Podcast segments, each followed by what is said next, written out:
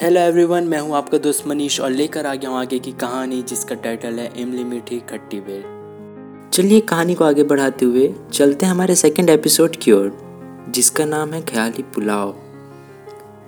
कहते हैं, जब कोई हमारे दिल के बहुत करीब आ जाता है ना तो उनकी छोटी सी छोटी बातें भी हमारे यादों में बस जाती है।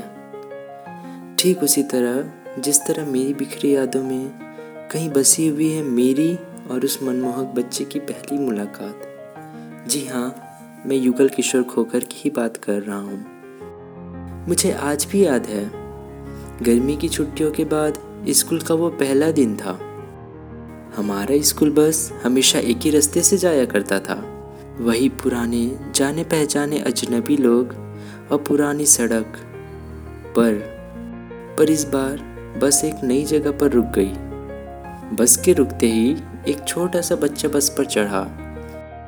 मुझे अच्छी तरह याद है, कितना मासूम था वो चेहरा। मानो इस दुनिया की कोई समझ ही ना हो। क्या तेरा, क्या मेरा, क्या सच, क्या झूठ, कुछ भी ना जानता हो।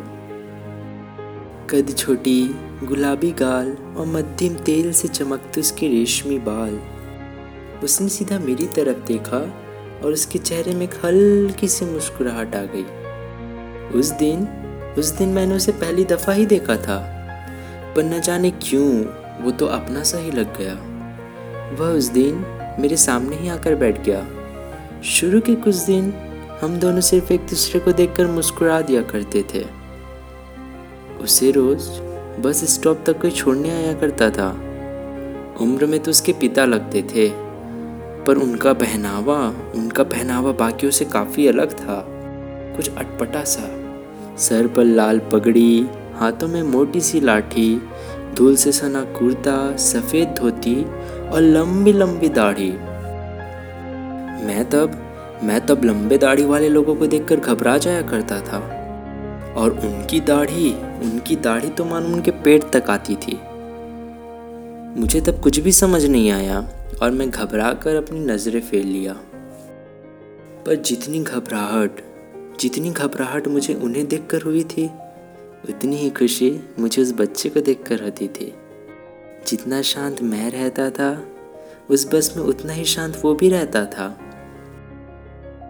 एक दिन एक दिन आके मैंने पूछ ही लिया, भाई, तेरा नाम क्या है?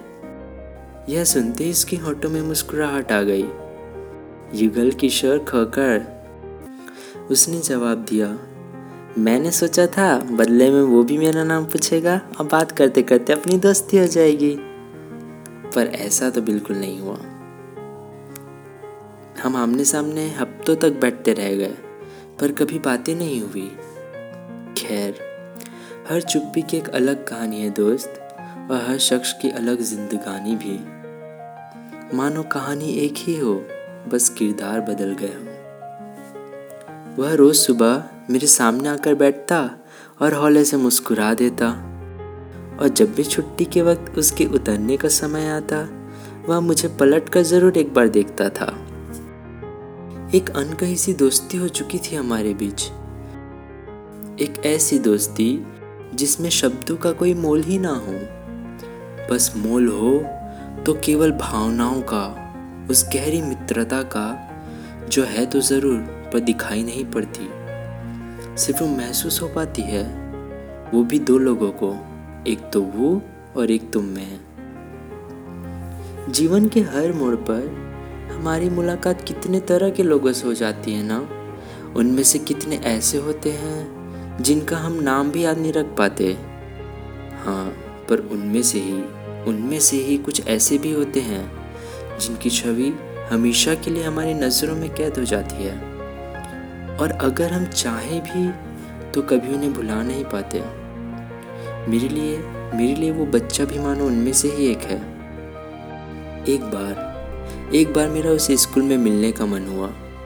जैसे ही रिसेस की घंटी बजी, मैं दौड़ कर छोटे बच्चों की क्लासेस की ओर गया। वहाँ बच्चों की टीचर सभी बच्चों को खिला रही थी। पर मैं तो जिसे देखने गया था, वो तो वहाँ था ही नहीं। मुझे लगा शायद वो क्लास के अंदर बैठा हो। मैंने जब क्लास के अंदर देखा तो वो वहाँ भी नहीं था। मैं उस वक्त बेचैन सा हो गया। आखिर कहाँ जा सकते इतना छोटा सा नासमझ बच्चा?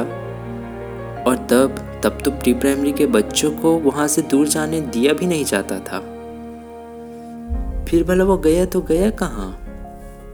उसे वहाँ ना पाकर मेरे मन में ढेरों प्रश्न उमड़ने लगे थे। एक पल के लिए तो ऐसा लगा कि मानो उसका कोई अस्तित्व ही ना हो। और वो बच्चा वो बच्चा मेरे छोड़ किसी और को दिखाई भी ना पड़ता हो।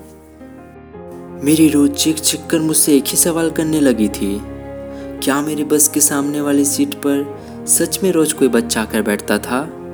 या फिर मेरी तन्हाई ने, मेरी तन्हाई ने काल्पनिक पात्र की रचना कर दी थी? क्या वो बच्चा, क्या वो बच्चा सचमुच में मेरा दोस्त था? या सिर्फ़ मनगढ़ंत किरदार, जिसका ना ही कोई चेहरा हो और ना ही कोई नाम।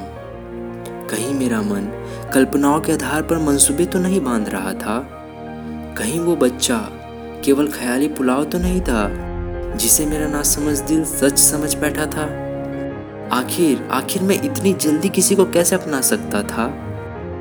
और आज तक मैंने उसे कभी स्कूल बस के अलावा कहीं और देखा क्यों नहीं? ये सभी सवाल मेरे कानों में गुंजने लगे थे। मेरा मन कुछ देर के लिए अपने होशो आवाज़ खो बैठा था। इन सारे प्रश्नों से घिर चुका था और चाह कर भी मैं इन प्रश्नों को नजरअंदाज नहीं कर पा रहा था। खैर, यहाँ तक था आज का हमारा एपिसोड ख्याली पुलाव। आगे के एपिसोड सुनने के लिए जुड़े रहिए रूहानियत टेल्स के साथ। मैं हूँ मनीष और आप मुझसे जुड़ सकते हैं मेरे insta handle at the red weaving prose पर। मिलते हैं नेक्स्ट एपिसोड में आगे की कहानी के साथ।